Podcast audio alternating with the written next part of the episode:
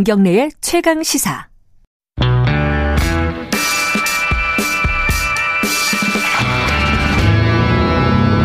더 이상 웨이팅은 없다. 박대기 고속 경제.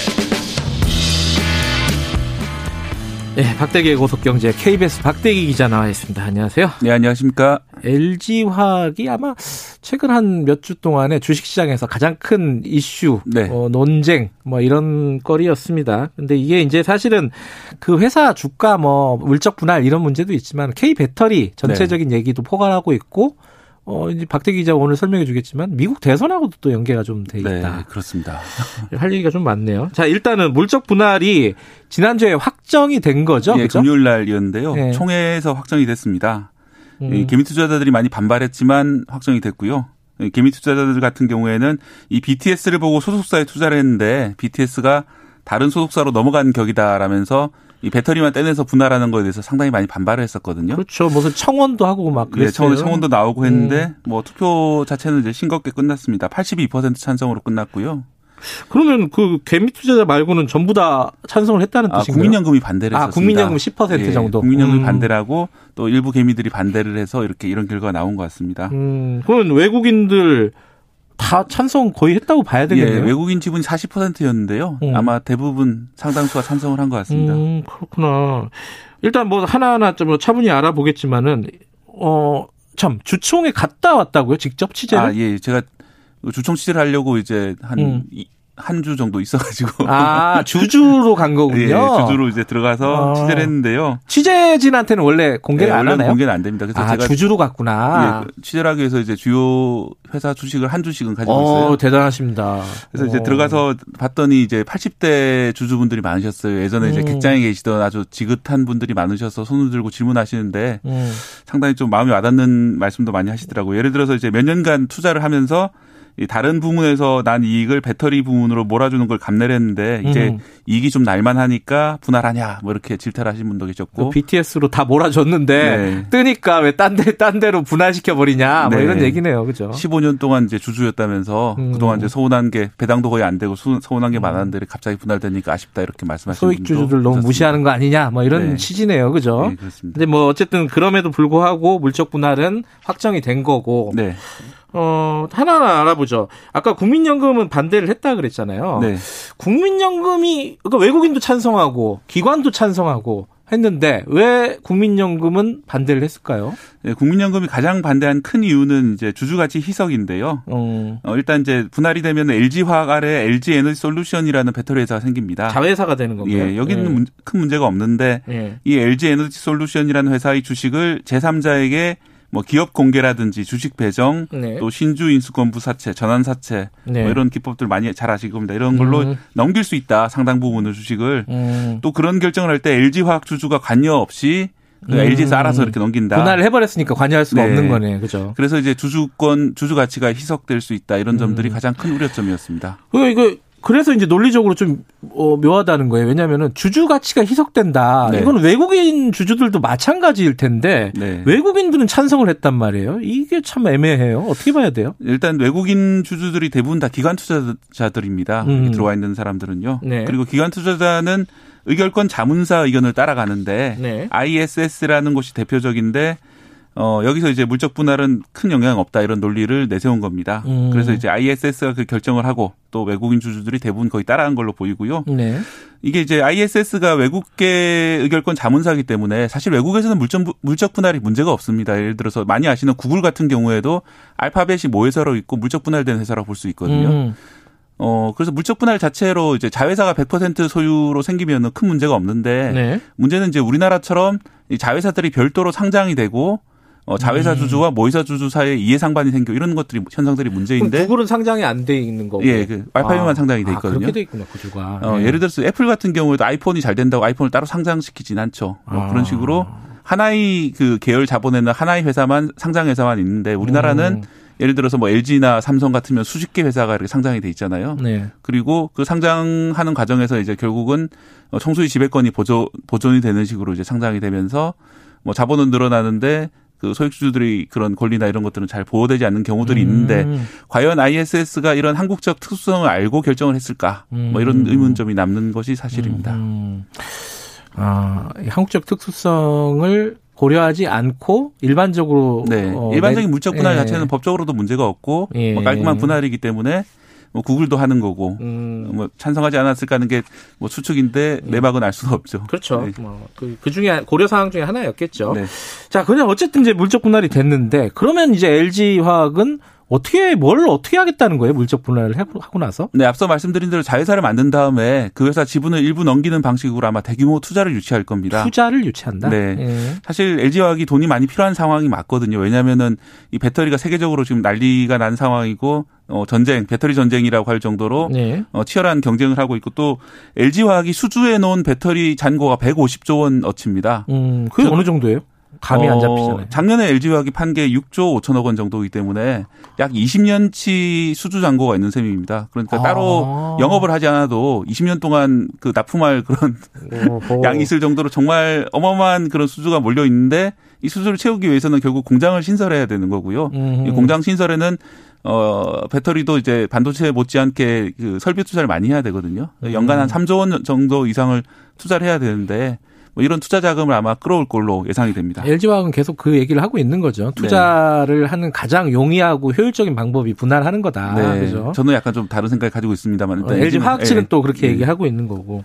어쨌든 LG 화학 조금만 더 살펴보면은 어 작년에 뭐 6조 5천억 원 네. 배터리를 팔았다는 거 아니에요, 그죠? 네, 작년에 세계 4위였는데 예. 올해는 지금 세계 1위로 진출하고 있습니다. 갑자기 이렇게 1위로 도약하게 된 배경은 뭐예요? 예, 유럽 때문입니다. 한마디로 말씀드려서요. 유럽? 음. 유럽에서 올해 강력한 그 이산화탄소 배출 규제를 실시를 했거든요. 음. 자동차 업체별로 그 회사가 판매하는 차량의 전체 이산화탄소 배출량 평균을 내서 네. 어느 기준 이상이면 몇 조 원까지 이제 벌금을 내릴 수 있게 돼 있습니다. 음흠. 그러니까 뭐 벌금이 뭐 몇백만 원 이런 게 아니라 몇 조 이렇게 되기 때문에 아. 이 회사들로는 전기차를 팔, 팔지 않을 수 없고 그러다 보니까 유럽의 공장을 가지고 있는 LG 화학이라든지 SK 음. 이노베이션, 삼성 SDI 쪽 이제 배터리를 많이 사오게 되고 네. 뭐 그러면서 갑자기 LG 화학이 세계 1위가 됐고요. 네. 작년까지 1위였던 곳이 어 중국의 그 CATL이라고 예. 하는 회사인데 이 회사는 이제 유럽에 납품할 능력이 좀 떨어지는 상황이거든요. 그리고 음. 3위는 이제 일본 파나소닉인데 여기는 이제 테슬라랑 주로 거래하기 때문에 유럽 쪽은 좀 거래를 많지 않습니다. 그렇기 음. 때문에 우리나라 회사들이 뭐 1위, 뭐 4위 이런 식으로 이제 질주하고 있는 그런 상황입니다. 그러면은 어이 전기차 그럼 뭐 테슬라 생각나고 그래서 미국도 생각나고 그랬는데 미국은 유럽보다 이런 전기차가 활성화 아직 안 돼 있는 거예요. 네, 그러면? 캘리포니아 주라든지 좀 진보적인 주에서는 음. 전기차를 활성화를 많이 시키고 있는데 예. 그 외의 미국 대부분 지역에서는 아직 그 워낙 그 휘발유 가격이 싸잖아요 미국에서 그렇죠. 예. 그리고 이제 트럼프 대통령이 사실 파리 기후 협약도 탈퇴하면서 이런 음. 이제 어 전기차라든지 어 친환경 연료에 대해서 그렇게 큰 관심을 안 보였거든요. 그런 네. 와중에 미국은 아직까지 전기차 시대가 오지 않았는데 유럽은 갑자기 올해 닥친 거죠. 그러면서 예. 이제 K 배터리 이런 쪽이 많이 올라갔는데 음. 만약에 이제 미국 대선 결과 이제 바이든이 당선이 된다면은 아마 내년부터 미국에서 어마어마한 전기차 수요가 발생하고 왜냐하면 미국도 강력한 아- 아까 말씀드린 유럽처럼 음. 강력한 규제가 들어오면서 어마어마한 전기차 배터리 수요가 다시 등장하고 예. 그러면서 이제 LG 화학이라든지 SK 이노베이션이라든지 음흠. 또 삼성 SDI 같은 우리나라 배터리 회사들이 상당히 매출이 올라갈 수 있는 그런 기회가 된다 이렇게 어깨 보고 있습니다. 미국에 이미 어 LG 화학이라든가 SK 이노베이션은 그 공장을 만들었죠. 네. 배터리 공장을. 어, LG 화학 같은 경우는 미시간 미국 자동차 산업의 중심지 미시간에 음. 만들어져 있고요. 또 SK 이노베이션도 지금 조지아에 두 개나 공장을 지금 만들고 있는 상황이고요. 음. 또 둘이 근데 또 미국에서 싸우고 있잖아요. 그죠? 소송으로 그죠? 예. 어, 그건 어떻게 결론이 났어요? 지금 일단 그 소송 결론이 이제 12월까지 연기가 돼 있는 상황이고요. 음, 네. 사실 그것 때문에도 지금 미국에서 말이 많았는데 네. LG 화학의 이제 배터리 담당 전무께서 네.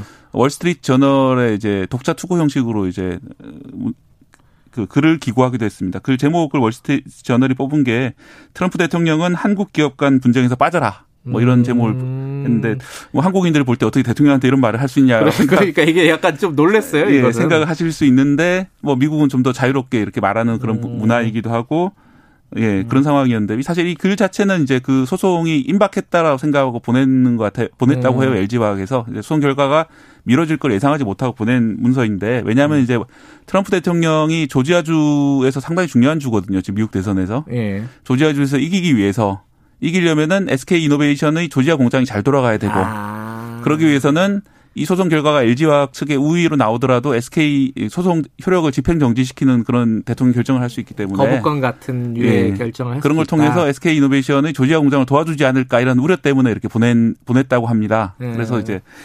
그렇게 될 정도로 이미 이제 우리나라 K 배터리 기업들이 음. 뭐 국뽕 차원에서 보자면 이렇게 미국 정치까지 이렇게 뭐 이래라 저래라 하고 있는 상황이고 또 다른 측면에서 보자면은 이게 네. 우리나라 기업이라고 하지만은 결국 네. 미국에서 고용을 창출하고 미국에서 이제 어 판매를 하고 있는 그런 점들이 이제 우리나라에 물론 도움은 되겠지만은 예.